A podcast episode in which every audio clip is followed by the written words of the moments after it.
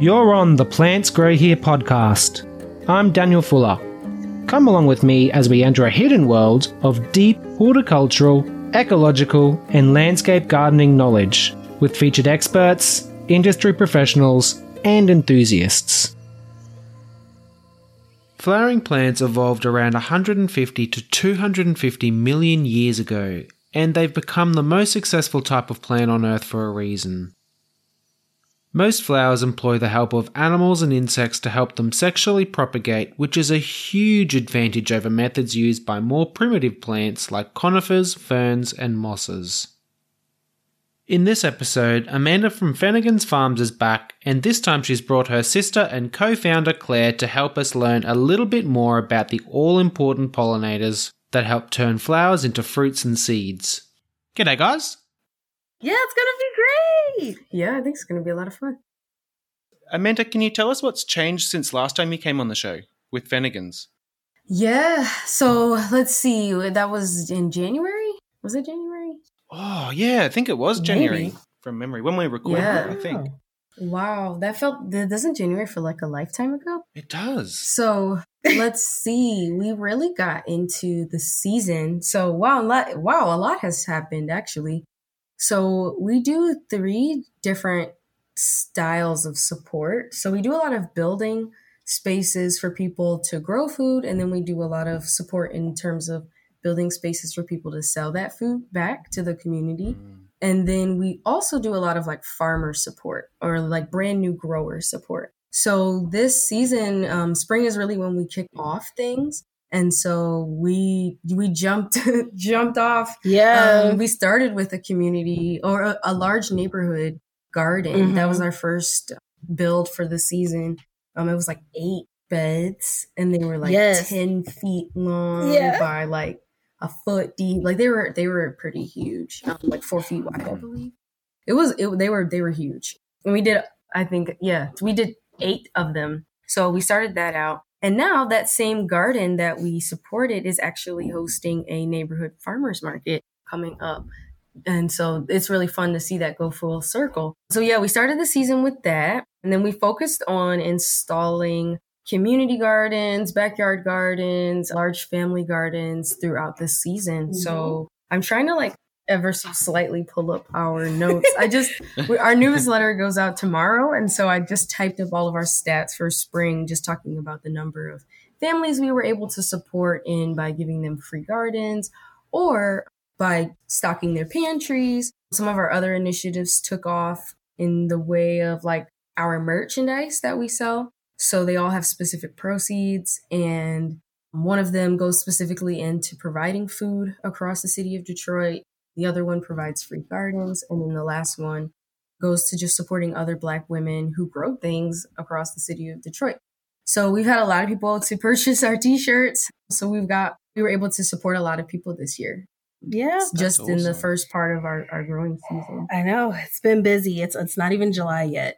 Yeah, now since it's the Fine. summer, we've moved out of the space of like building gardens because you know just about everyone in this area has their gardens set up or it has whatever it is that they're going to grow something in um, set up already. Now we're just in it to to enjoy the summer. So this summer we spend or in the summers we spend our time building bigger spaces. So like greenhouses, year long growing solutions, farmers markets. Mm-hmm. So yeah, we're excited. In a week or two, we're actually going to go set up another. It's like a compost park. so we'll be posting pictures of that. It's pretty cool. So Wow, cool. yeah, that Very cool. a lot has changed. it sounds like it's a similar mission, but you're just expanding on that same initial idea. Yeah. hmm Yeah, yeah, it, yeah. It's all it all warps into the same thing. So we go from smaller grow spaces all the way up to the bigger spaces and renovations needed Yep. to support growing. And it's all about that food sovereignty, as we talked about last time. Absolutely, yeah. Because at the end of the day, when you give a community the space to grow something, then you and then you also give them the resources or at least create with them, I should say, the resources for Mhm. them to Hmm. thrive and stimulate their own local economy, then it's like that's it.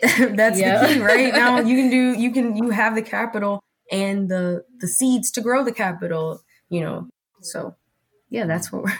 It's the same mission. I'm I'm I'm excited because I, I think a lot of more people are understanding what it is that we do, and we're excited to help. We're excited to support. We're excited to do it with you. Decided to all of it. to do it yeah. all. Yeah. yeah. Totally. So, Claire, can you please walk us through the process of pollination in flowering plants? Um, Okay, so I'm gonna try and like simplify it a little bit because typically, like when we get into things like pollination, people like to use these big terms no one knows what you're talking about. But basically, pollination is when your plant wants to make more more plants, right? So what is going to happen? I mean, most of the time you're going to have either a self-pollinating plant or plants that will cross-pollinate, and we'll get to that in a second. But basically, the male part of the plant is going to come out and hopefully fertilize the female part of the plant. So they can either make some fruit or seeds or whatever and basically spread themselves further into the wind or the water or the grass or things like that. So that's pollination on like the most basic level. So, it's just taking genetic material between two different plants, male and female organs, and creating a new plant, just like how humans and yeah, animals just like just like everybody else. They're they're the same same. and I guess flowering plants are kind of cool in that they've attracted the help of insects and other pollinators and stuff like that. Can you explain what is a pollinator and what do they look like? What like do they come in all different shapes and sizes? Are they just insects or I mean, okay, so you've got so many different types of, of pollination. They can be really anything. I want to say you're going to find pollinators as insects, as mammals, as birds, even reptiles can be different types of pollinators. So really your pollinator is going to be any plant that is like carrying pollen around, carrying that genetic material around either on the same plant or throughout many different types of plants or plant so that they can be pollinated basically. totally? And that's going to give us our fruits. Yeah, fruits, I mean flowers, all types of things. Everything is going to need pollination. So even, you know, just your even your dandelions need to be pollinated so that they can spread as well. True. I love a good dandelion. I've actually planted dandelions in a in a Have you grow really? bag at the moment, so I'm growing them as a veggie. oh, Yeah, really? no, they're great. I lo- I mean, dandelion root is great. Yeah, I paid for some um, dandelion seeds, and I just got some from the wild, and I've got the grow bag split in two. So I'm going to see which ones I prefer: the wild ones from seed, or yeah, the seeds I bought. I never thought I'd buy dandelion seeds, but there you go. Right. I know. I was going to say we could have just shipped you some. We have yeah, can plenty out the front door and see them. it's just an experiment. I'm excited to see like the Taraxacum officinalis is the one that I bought, so that's the official dandelion. And then because dandelions come in all different Oh. shapes and sizes, it's all one genus, Taraxacum. right. So I'm excited to see like the random weird ones versus the the uh, supposedly official one. Well, speaking from experience, I tried to you, you know take up and propagate some, and they all died. I think they died within a day. Yeah, it took us a while to oh, find. oh, it was so sad.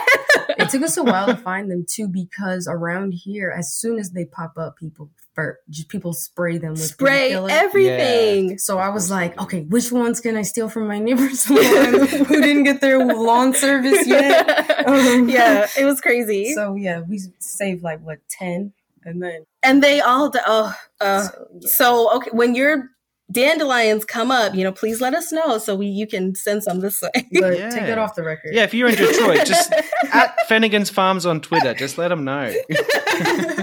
Please. you got dandelions? No, don't put that up there. We're going to get so many requests.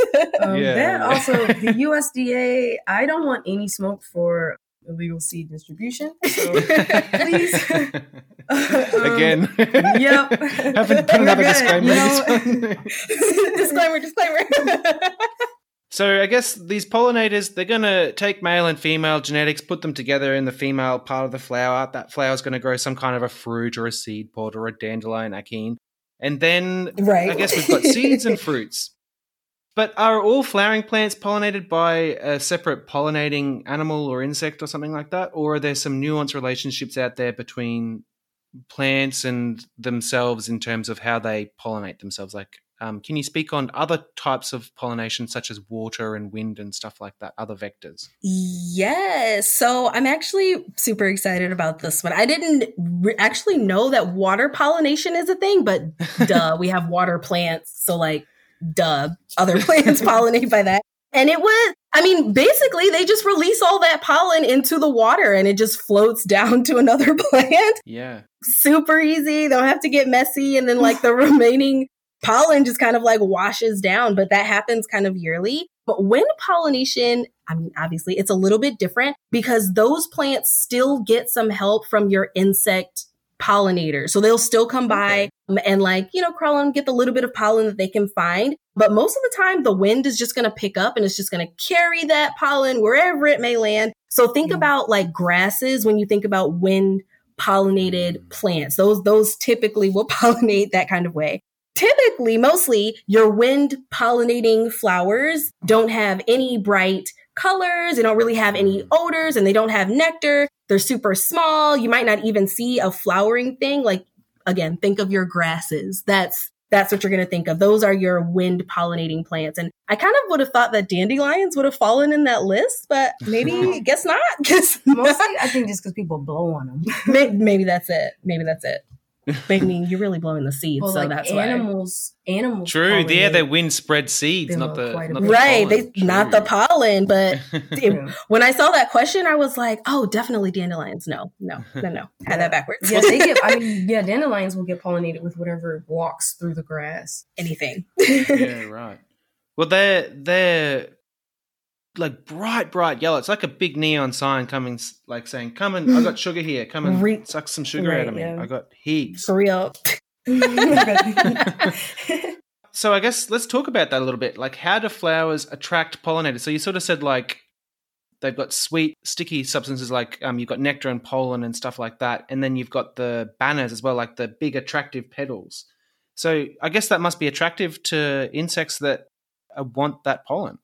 Yeah, I mean, I think okay. So we look at flowers, we're like, oh my goodness, that they're so pretty. Like this is what we grow every year. But you have to realize that the flowering part is almost just extra to the plant. Like they're beautiful to the eye, but it's really just to attract the birds and the bees and the other insects, whatever, you know, mammals might be coming by. That's what the flower is. The flower is like a giant tasty buffet for all of those animals. So they're going to fill up with sweet nectar that we smell and love. And they usually have really bright colors. When I was doing some research on butterflies, they actually have favorite colors.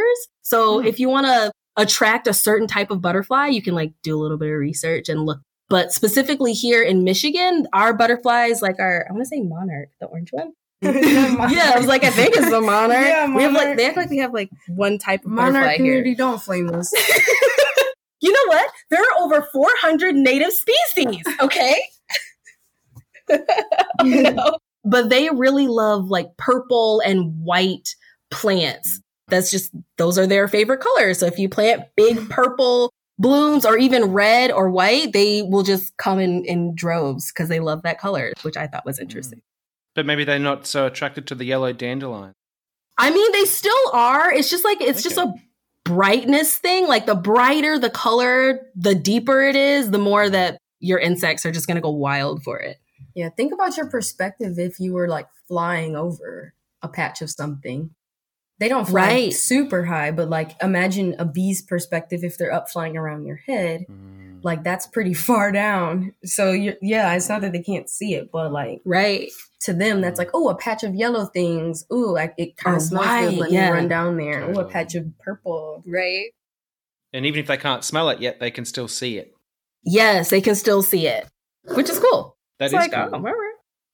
Well, I mean, I'm not complaining. I mean, I love a good flower. Me too. No, I yeah. love flowers. So, can we speak a little bit about general pollination and specialist pollination? In some flowers, we have like a special connection between one particular flower and one particular pollinator. So, like, for example, the what do you call those birds that hover? They're like a bee bird. Hummingbirds. the hummingbird? Hummingbird, yeah. So they got like this long beak and it like goes in through the flower. Like Right, most yeah. insects can't get in there and get out properly.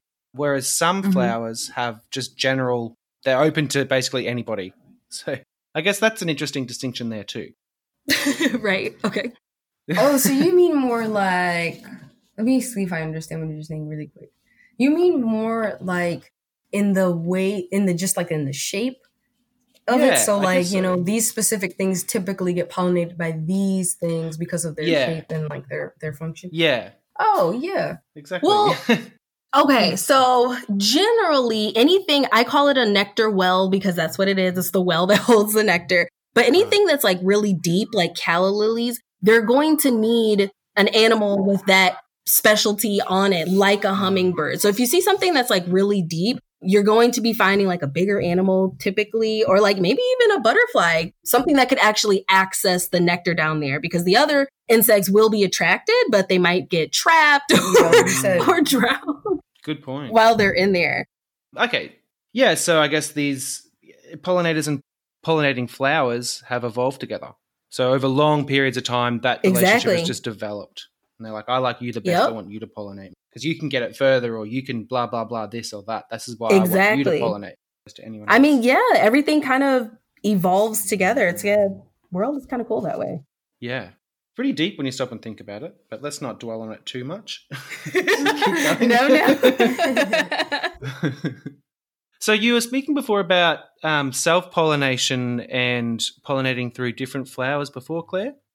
yes, I was. Oh my goodness. Dan, thank you for bringing me back to the point because I'm pretty sure I started over here. But basically, okay, so when you think of self pollination, it's going to be a plant that can pollinate itself. I mean, like, it's kind of in the title. And typically your veggies, like your your tomatoes, your green peppers, your lettuce, they will all pollinate by themselves. So your tomato plant is going to still make tomatoes whether or not there's a bee or somebody to come pollinate it. It will open up its flowers and share freely and create tomatoes. Hmm. But not every plant can do that. Even, you know, all fruit bearing plants can't even do that. So when you think about like apples and plums and pears, those have cross pollination. So an apple tree needs another apple tree if they're going to be able to mm. make fruit. So that's why we have whole groves of things like raspberries and pears because they need each other to be able to spread that pollen and pollinate and make more pears and things like that. So if you just have one tree, it's probably not going to produce delicious, tasty apples all by itself. Mm, totally. So planting one apple tree in your backyard's a bit of a fool's errand, unless your neighbor has an apple tree. okay. Now this is a little bit of a tangent because I did research on apple trees this summer.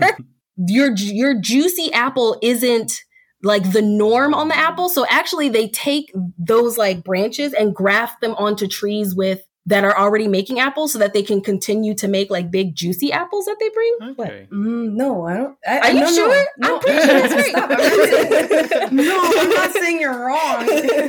no, you looked at me. You looked at me, and I was like, "No, I'm good." I Oh yeah, you. okay, yeah, yeah. No, so yeah, I believe from what I've known. Yes, like Yeah. the original apple is a little crab apple. But Exactly. in order to create all of these different types of apples, you have to like do a lot of like Yeah. genetic modification. So like Yeah. if you don't want to eat a GMO, boo, I'm sorry. but your apples are your I know that blew my mind. But you know what? If you don't believe me, go Google it. yeah, and honestly, we could we could be wrong, but I feel like we both learned the same thing in two completely I different places. definitely did because I had I was trying to make my avocados grow. Yes, and it was Oh. the same situation. Yes. Mm, that's right, because we've got genetic material from the mother and the father plant, uh, mother and the father parts of the flower. Then when they combine, they may not actually make a beautiful child. They might make an ugly little, um, horrible little child who no one was to look right, at. you have to pick them off. You- You have to just start weeding that out in the its genetics. Think about farms that have been around for a very very long time, right? Start farms that may save their own seed.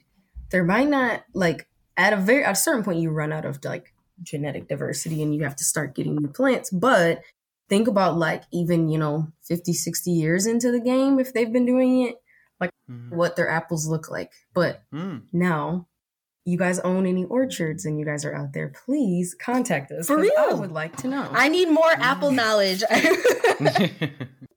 yeah, I know that Sarah Wilson from Roots and All did an excellent episode on heritage apples in the UK because they love their apples over there. So that was a great episode. Our listeners can go and check that one out if you uh, would like to know more about apples. oh, yes. Absolutely. I love that you just like have that as general knowledge. I love that. Yes. Oh well, I listened to it like- oh a few months ago now. when I was hedging, and I can even remember where I was when I listened to it. what? I'm weird like that. Like I'll I'll turn up to a job and I'll be like, last time I was at this job, I was listening to this. Oh wow. Oh yeah, yeah, I feel that. That No, makes sense. I do not have that type of recall. I'm I'm No. really impressed. well, it's pretty useless. I can't put that on my resume.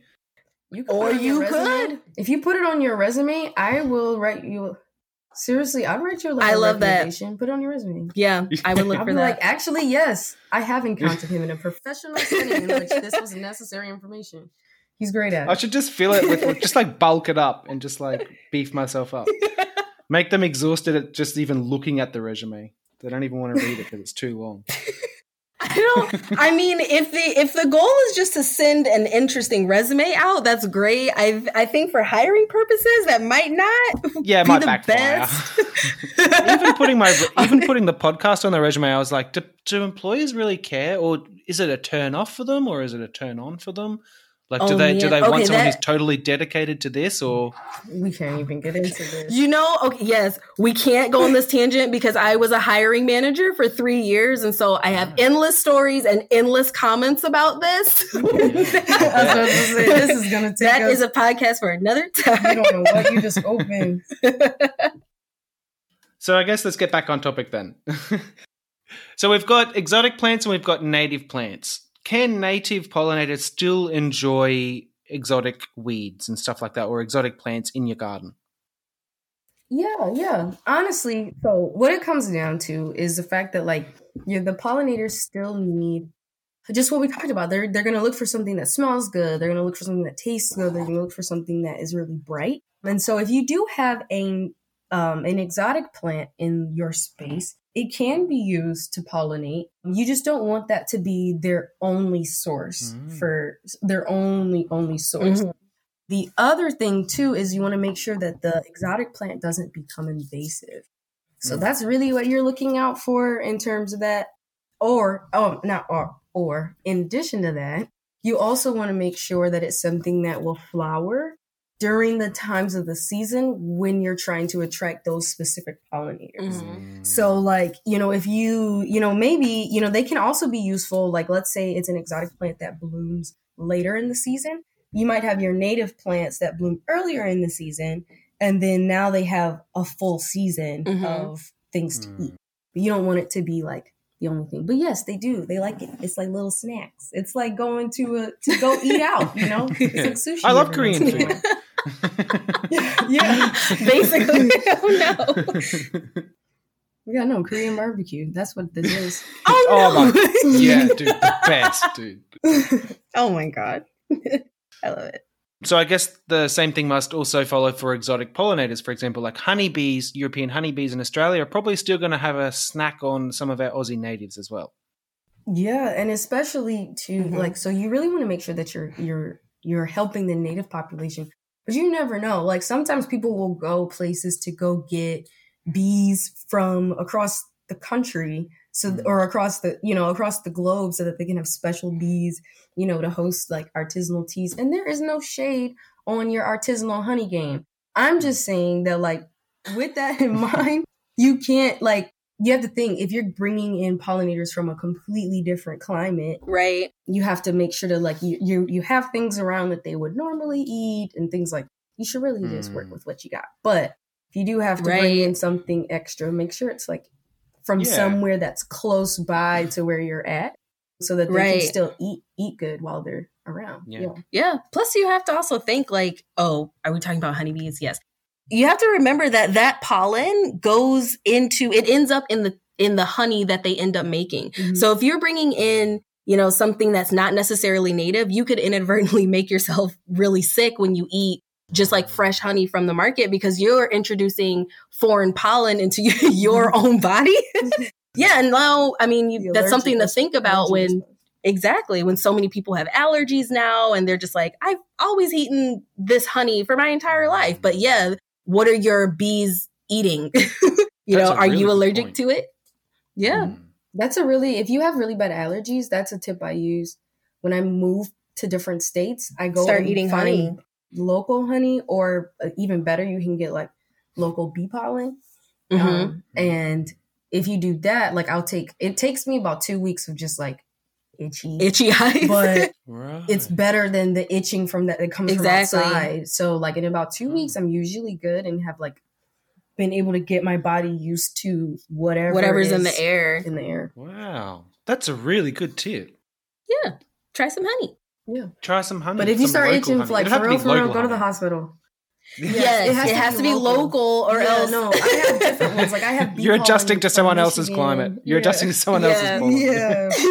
Right. yeah, yeah, no. Don't have- get it off of Amazon. Yeah, no, no, no, no, no. I literally Your local and- stuff. I go and buy it from like a local hive. Like usually they have pollen that they might Mhm. sell, or like a local like bee vendor. Per, like I don't I don't say bee vendor, like a honey person. You can get like the man. I don't want to say the. I don't know if they have this where The- you are, but like the man with the honey truck, like Yeah. you know, I- or the man with the watermelon truck, or whatever. Like going and getting those kinds of That, things. the Backstreet honey? We get some of them. Yeah. We don't get the watermelon one. That sounds all right. yeah, no, the watermelon truck. That's a yeah. No, if you see an, well, I would just tell you now. If you if you're ever in the United States, right, and you're just you see an old African American farmer, he and he's got his watermelons. That's going to be the best watermelon That's you've ever true. had in your life. Really? Telling you Your right whole now. life. He just Oh knows how That to man do put it. his heart and Right, soul yeah. into growing that watermelon, Oh. and he's brought it here to sell to you.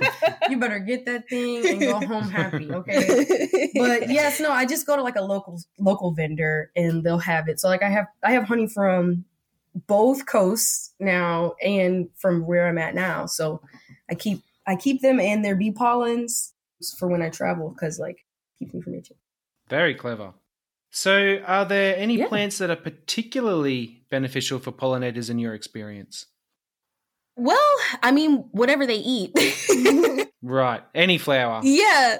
Really? Well, the the flowers that I mean are non-invasive and are native to them. Those those types of plants. That's what's going to be the best thing to you know give your your pollinators. People have asked me that before, and there's not one single plant that I would plant over any other because you're Mm. striving for balance. You know, at the end of the day, that's what you really want. So you can't just come in and like, I'm just going to use roses and throw roses everywhere, thinking that you're saving the bees when you might be upending your local, I don't know, ladybug community or something Mm. because maybe they hate roses. It's really just about creating spaces where all of those insects and animals, birds, reptiles, all of them can kind of live in harmony, you know, like they do out in nature. So that's really what the focus should be first, if that makes sense. Mm. So, genetic diversity. Diversity of Absolutely, food yeah. sources. Absolutely. Well, yeah, we don't all we don't want to eat Cheerios every single day. we can, Yeah. I could, but I should. I probably shouldn't. But yeah. I don't know. They're supposed to be heart healthy or something. So I don't. I don't know. I don't know about that. Wait, That's what wait a minute. us in America. Is that What not advertised on the Cheerios say? box over over there?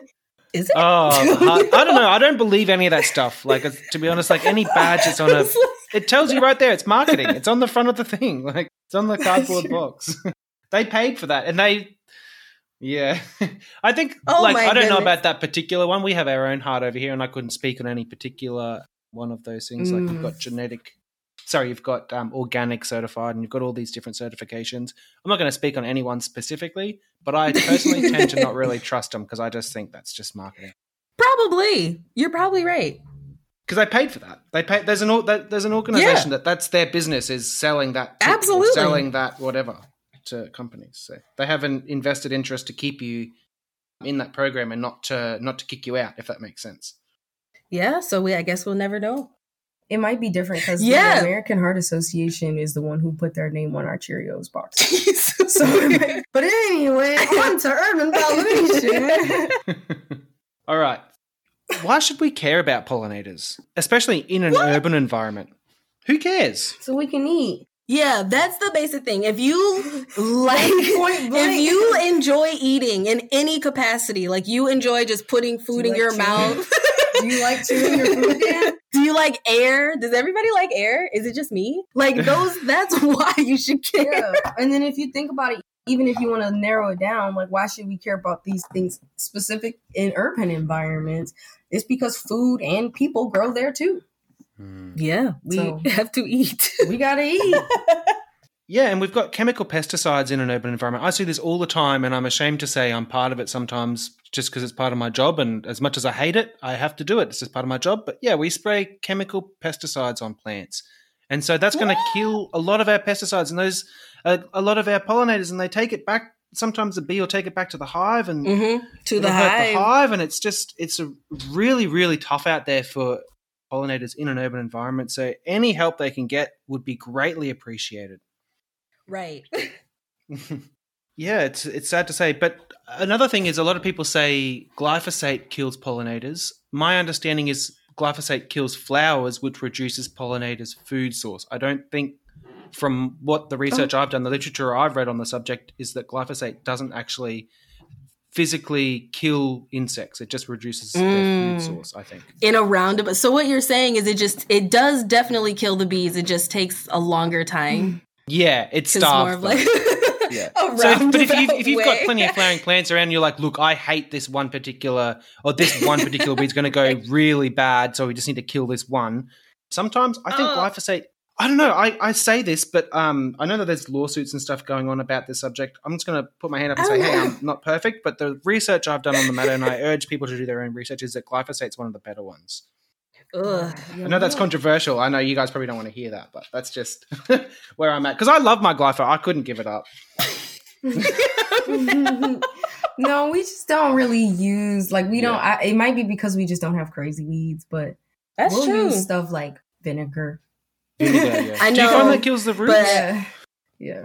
Mm, Well, no, it kills it enough to where at least I can pull it out if I need yeah, to. right. that's fair. We're I don't know. We're really picky about what we're trying to kill. If that I makes don't Yeah. sense. even really try to kill Yeah, anything. I would much rather. I know people hate weeding, but I would much rather just pull it up Mm, than to introduce anything into my personal environment. But maybe that's Yeah. just fair enough. Am I being But we're bougie? Also, Am I no, bougie? we are just very like I don't want to kill anything. I Um, don't. Oh I don't man, like my heart hurts. So maybe Yeah, maybe I am bougie. It genuinely does make me. We're not bougie. We're. It's sad. I- Like, it I- does. It makes me sad. we are the plants. for real. We're the people who don't. Okay, I can't speak for Amanda, but like I will not kill a spider, even if it's in the house. I will not. I will encourage Mm. him to go outside. that's Yeah. that's it. Or like I'll leave Well, a light on for if a moth sneaks into my house. I get so crazy about it. Yeah. No, we're just. That's just it. But I do. I. I. There. I think there's a space for it. We also work with a lot of farmers that don't use a Mhm. lot of it too. So Mm. I think that part might play into it as well. Mm. Yeah, totally. Well, that's just my controversial opinion for the day. I hope I've treated the listeners because I, I know I'm, that's not a popular one. well, you know, everyone's not going to agree, but yeah, just have the discussion. exactly. So let's say in an urban environment, I mean, it sounds obvious to just plant as many flowers as possible. Uh, is that the best way to help pollinators? I guess just planting. I mean, that's what I try and do. I try and let the weeds flourish in the grass, for example. Like the dandelions in the I grass, mean- they're great. They're beautiful. I mean, yeah, it's really just about okay. So when you think about urban space, you're like inside of a city, right? So there's not, you might not even have like a little patch to grow anything outside. You have to Mm. maybe do it like on your balcony or something like that. So yeah, a nice little flowering plant would be great, but any opportunity that you can invest really into like a community farm or spaces where you can just let wildflowers grow, like that's really what you want to throw your attention into and support I mean, the environments that you do have, and then whatever little space you you you have, like your balcony or whatever. Yeah, it would be nice just put out a little flower or something because we don't think about it. But the further and further, just using bees as an example, but the further and further they have to go for food, the more likely they won't actually make it back. So even the long drive for them could tire them out. and They might not even make it back with what precious mm. pollen they did find. So it's it's little things like that. Like there's so many ways that we can introduce plants, you know, back into sidewalks, even just Mm. those kinds of areas. So it's really getting creative with the space that you have and thinking how you can use, you know, even your backyard, even your balcony as an alternative way to boost your environment, really. Yeah, you. The goal is to increase your green space, and then as you're increasing your green space, right, that still includes your your flowers and your you know the things that would attract your pollinators. Yeah. No, it's always really cool. Side tangent. Exactly. Do, Daniel, do you have TikTok? Do you know what TikTok is? I do know what TikTok is. I'm not that old yet. Um, yeah, I, I started one, but I've I've got as far as watching, and I made some videos. I just haven't put them up. I, d- I just there's so many things to do. To be honest, I'm just like, oh, I should do that. I should do that too. I should probably work more Wow. on LinkedIn too. Well, do you guys do TikTok? okay, so uh, Clarissa TikTok.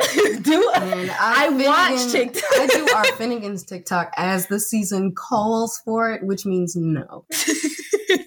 right, but okay, I'm on a tangent. There is this guy. I can't remember his his name. I'm sorry, you guys. You just have to look it up. But I followed him all winter long, and he took seeds like wildflower seeds and put them in like a pepper shaker, and then he went every day on his bike. He would like shake them in any empty space that he saw. And so now, it being like almost summer, all of these beautiful wildflowers have come up just around posts and in the cracks and like in any patch that he went by. So he's got, I mean, that's an amazing way to do it. Yeah. he just literally went through the city and planted like all these little gardens everywhere just on his ride in and out of work every single day. And I thought it was awesome. That's like so he did a great job. That's really cool, especially if they're native wildflowers. I just warn our listeners that you can get in a lot of um, trouble if you do that in like a native, in a national park or something. yes. But yeah, right. Don't yes, do don't we? Yeah, no, don't cross international borders to do that. But you know, your local neighborhood, especially not in Australia. Jeez. Oh no, please don't do that. I guess when we're talking about pollinators, some people might think like all insects are pollinators. Is that the case? Yes and no if that makes sense so no i mean like like wasp wasp are not pollinators right Most of what I think some more- wasps might be, but most of them aren't. exactly Oh, I'm not sure okay about so let's say. Okay. but that doesn't mean that if they brush up against a flower they can't still pollinate Hmm. so i even found out that like mosquitoes pollinate plants and we wouldn't think of them as being animals that would do that either so kind of yes and no if that makes sense Right. So not they're all of them are created to be them, but they can. yeah. Ah. They're accidental pollinators. Kind of. Yes. I'm going to call them accidental pollinators. yeah. And is there anything else that people don't really know about pollination? Like what do people not think about when it comes to that that important part of a flowering plant's life?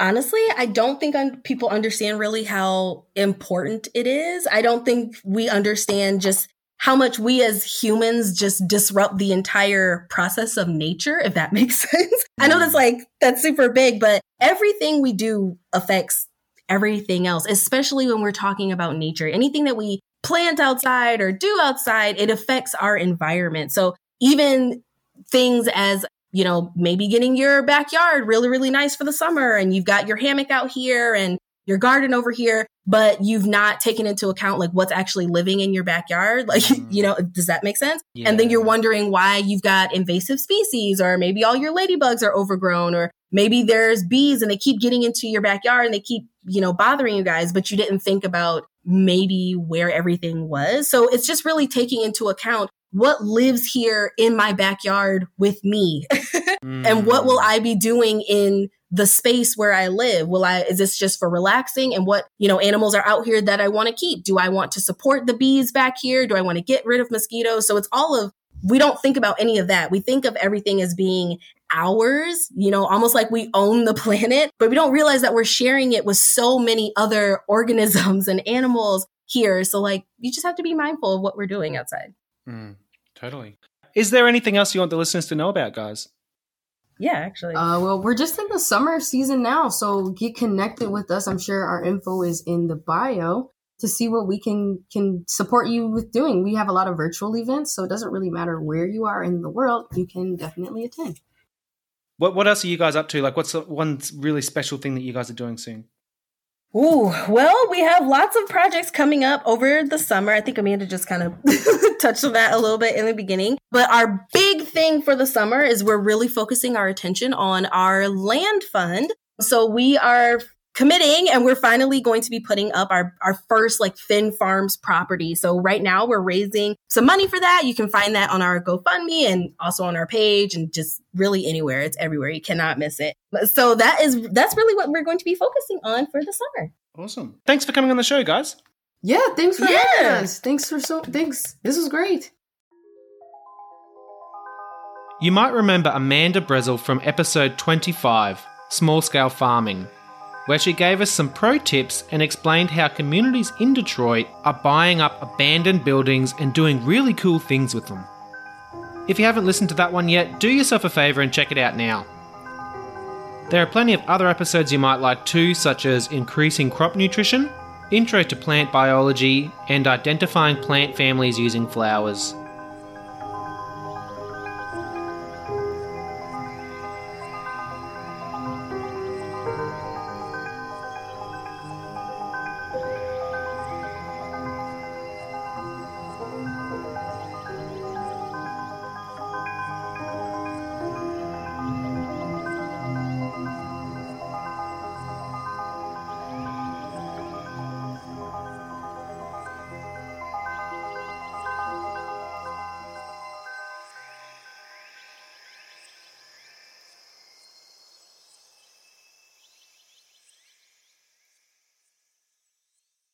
Um, was there anything else you wanted to answer? That's Was- okay. I can ask you any of the other questions. Oh no! Oh no! I you know I go overboard when I'm I'm getting Yeah. prepared about stuff. So I Right. literally have like five pages of notes sitting Wow. here, like, just like don't forget this thing about this thing. But Yeah. yeah. I think this was super awesome. Thanks for having us on here. I hopefully wasn't too excited. I was very excited. Just excited enough. Time, so okay, good. I was like, excitement I know. I was really just trying to be like, okay, Clarissa, be cool, be cool. like, this was really, really awesome. yeah, it was awesome. Thank you. I knew that it was going to be Yeah. awesome because last time I chatted with Amanda, it was awesome too. I know. So, like, anytime I'm always super excited to come on here. And now, from all these questions, I have a lot of snail related knowledge. So, that's great. And I'm okay, snail related knowledge. What? How do snails fit into it? Are they pollinators too? Are they? Oh my goodness. Yes, I learned that. I was like, oh, actually, yes. Even though we look at them as as being pests and things, yeah, they actually pollinate, and there's a special name for it. The pollination method that slugs and snails do, and I'm not going to say it because I will butcher it here. But yeah, they come out at night and on rainy days. Like that's who pollinates the plants when the bees are stuck inside on rainy days, which I thought was really cool. That is crazy. Yeah. But they do also eat your plants, so you know Yeah, they do. there's a give and a take. So. Yeah. Especially some of them. Like, um, Yeah, we've yeah. got We have here or problem. clivias, and they're just getting pelted. Really? Anyway, that's the story for another episode. yeah, no, we have a we have a slug problem here. Actually, it's pretty bad, and Really? um, we just had yeah, it's been raining for a couple of days, so they're eating furiously through my kale right now because they are just out, out, out. Yeah. Do you know one thing I heard? Um, we have these really sharp leaves in Australia. They're called bunya pines. They're just really sharp leaves. And if you put them Okay. around the plants you want to save, the slugs can't climb over them because they're too sharp. So, like, that's a good physical barrier. I don't know if you've ever considered that. Just something sharp on the ground. we haven't. So our okay, so our raised garden is like okay. I'm trying to describe this. So we have a a, a gentle slope in the backyard. So the raised Right. garden is like built on these legs and then into the side of the hill, if that makes sense. Mm. So you like walk up next to it because you're on the hill. at that, I hope I'm giving like the correct Mm. visual. But yeah, so I didn't think they could climb up the legs, but I mean the legs are just like giant pieces of wood, so I guess they they can. So maybe we'll Mm. put a barrier around the legs a little bit to keep them Sure. From- yeah. going up there. Yeah, Just don't cut yourself or walk with bare feet or anything. I guess so. Yeah.